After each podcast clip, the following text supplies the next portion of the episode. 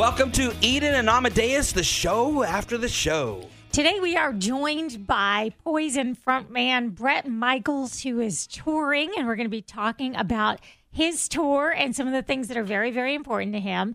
And this, in this conversation, which we actually recorded a few days ago, we were able to tell him about a news story, and you're going to hear him react to that story. And then after we come back from the interview, we'll tell you the latest. We'll give you an update on what has happened since we laid that news on Bret Michaels.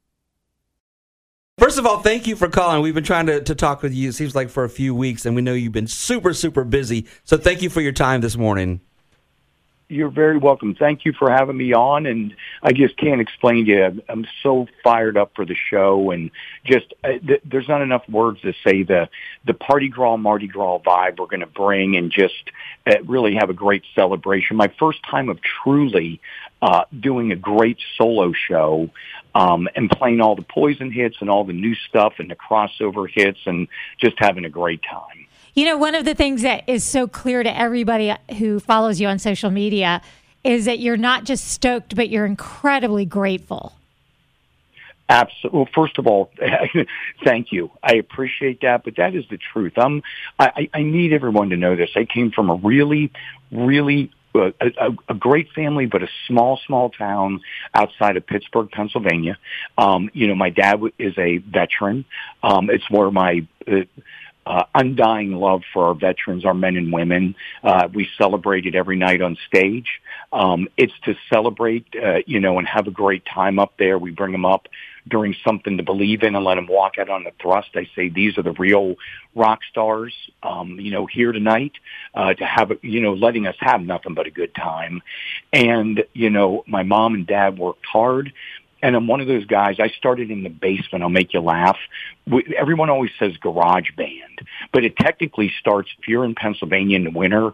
You're down there in the basement, hoping there's a little heat, and the sump pump's working, so you don't have frozen water on the floor. And uh, and you just from that moment on, I've always been just just grateful. And I walk out on stage during the first song and just thank everyone for being here with us, and then we just let it literally rip from there, and it's a good time. Your comments about the military solidifies why we wanted to have you on our show. When I first contacted your people and said we're a country show, they were like, "Does it make sense?" And I'm I'm going back to like every rose has its thorn is like basically a country song at the roots. And I know that our country music fans love Poison, and I know they love you. And we're a Navy town. And we're a Navy town. I'm very aware. So my father was in the Navy, right? And we went all over from from not just uh, Jacksonville and St. Augustine, but also uh, up in Virginia Beach, Norfolk, uh, you know, and then we ended up at the Inland Naval Depot in Mechanicsburg, Pennsylvania. And I just say this to to everybody: my love, I've I've since the beginning of my career, my love of great music, great country songs, great rock songs, great pop songs. It's, I, I just, I bring that to every show. We, you know, I was one of the first rock guys to bring the old harmonica out on stage. It was the first instrument I learned to play and let that thing rip. And just to this day, what happens is I get to go to great shows like Stagecoach. I get to go to Carolina Country. I get this year getting to do Tortuga there's just so many different things, um, you know, barefoot country, and we go up there and just have the time of our life. And I just, I hope people understand it's real and it's sincere. And I think that country music goes into, to me, even a bigger word. It's a lifestyle. And you go watch everyone having a great time, like a good rock concert, like the Parti-Gras everyone's out tailgating, having a great time, singing great songs, and that's the feel that I hope to bring uh, to the concert. That's exactly what I want everyone to have. It's truly nothing but a good time. We're not done talking with you about Parti-Gras, but I'm going to throw something else at you, Bret, if I could. And I and unless you've Please. heard about what I'm about to say, which you very likely have, you're going to think I'm nuts for spending any time with you on this. But are you aware of the dog that just donated blood to the cat in Nebraska and saved the kitten's life?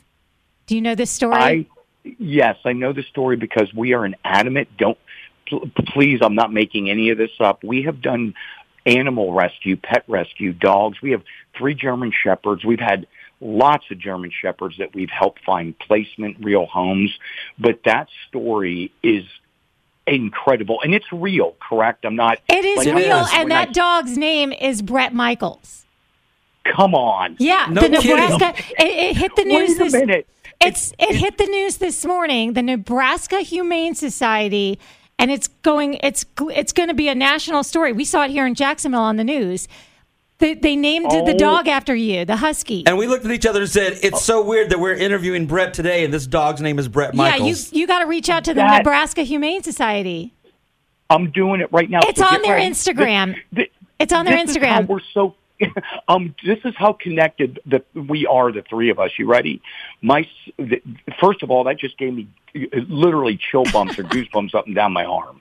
That's crazy. So my sisters go to Offutt Air Force Base. They were stationed at Offutt Air Force Base, and both live in Omaha, Nebraska.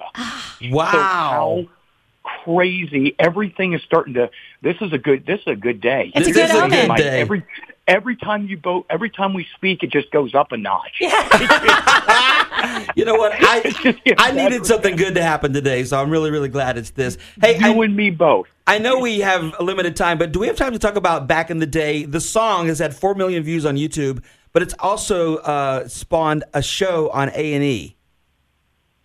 Absolutely. So that when I did back in the day, I wrote it to be a song of then till now, and I wanted to show people it, how it started. The, the song was so simple. I said, "Look, I want to write a song thanking all the DJs, the VJs, grateful. It's gratitude song, and the songs that rocked my world when I was growing up. You know, listening to music, having a good time. My life then and now is a road trip. So when I shot the video, I have images of me playing my guitar by the Christmas tree when I was literally, I think, still in a onesie, and I'm strumming the guitar like crazy. And it turned out eventually uh, it was a ukulele in plastic, but I didn't know it then. I thought it was the greatest gift ever. And all of a sudden, the next shot in the video, if if the listeners go and check out just Bret Michaels back in the day, the very next shot is me at the stadium tour last year, and it may even be from Jacksonville. You know what I mean? It's like it shows you on stage, and then it shows me racing dirt bikes as a kid till now, playing football then, playing football now. My daughter's out, you know, racing dirt bikes with me, having fun, and it's just showing life as full circle. And and what I did with the video is I tried to do this simple approach of the the old school MTV with the green screen, a big story going on, pop up video captions, and then archive footage. I just it layered it together, and when I say I'm hands on, literally shot this with a couple friends and went in and we edited ourselves. And I again still love making music to this day, and that's what I want. If anything that the fans get from this is that I hope they understand when I hit that stage, not just gratitude, but the love of what I get to do is 1000% still there. We're about the same age, you and me and Eden. And the first time I watched uh, the video for uh, back in the day, I literally I worked in a record store in the '80s, and I was just having I was flooded with emotion and getting teary eyed just watching the video. It's so amazing. Thank you. I, literally, thank you for that. And that's that's for me. Music as a community, and even though it's come forward, I'm one of those guys that loves paying it forward. Now, what I'm finding with my daughters, so I have two daughters, they're 23 and 18. Right? They love all kind of music, right? They're going with me to the country festivals, the rock festivals, the, the, the pop shows, the parties. But what happened is there's becoming a music community and you're the reason, both of you are the reason it exists. You bring people together and especially, let me just say this, after the last couple years, we needed it so bad. We needed a place to find our footing with all the craziness going on over the last couple years. It's it's helped to keep us rocking, and and we appreciate it. Bret Michaels, we appreciate you so much. Thank you for your time. You're wrapping up the Parti-Gras tour at the Amp St. Augustine. I missed it in Tampa this summer, so I'm super stoked that you're coming to town. I'm a huge Night Ranger fan as well. So the show is Saturday, December 2nd. Tickets are available at bretmichaels.com slash tour. Hey, thank you. That was incredible. I am going to look this story up immediately. Oh, good. I, so people, my daughter's, okay, my one daughter's coming back from New York. I'll make it long story super short. Her name's Rain Elizabeth Michaels. She's Aw. now doing, she went to school in, um, uh, she went to school in Nashville, um, and, I, and she went in for sports broadcast. And now she's working with ESPN and ESPN Plus and was just there doing stuff in New York. And she hit me up early. Have you heard this story? And never once mentioned the name of the, it's the name of the dog, right? Yeah, the dog is Bret yes. Michaels, and it specifically says name for you. That's it. Uh, And so we've made big donations to all the pet shelters, you know, from My Life Rocks. It's my, fo- it's a foundation, but it's my nonprofit 501c3 so I can donate. And we're going to do this together. Let's do something great together as a charity on me. But it'll be us giving them something together that night from the show. Pick a charity you all work with, and we'll make a donation from us, but it'll be from me. Do you know what I mean? Meaning, Yes. I'm not asking you for anything other than help me find a legitimate Oh, that would be 501c3. Bret, we will be that's gonna be when to we're in the middle of our toy drive for Wolfson's Children's Hospital. Like December 2nd is we are in the heart of it.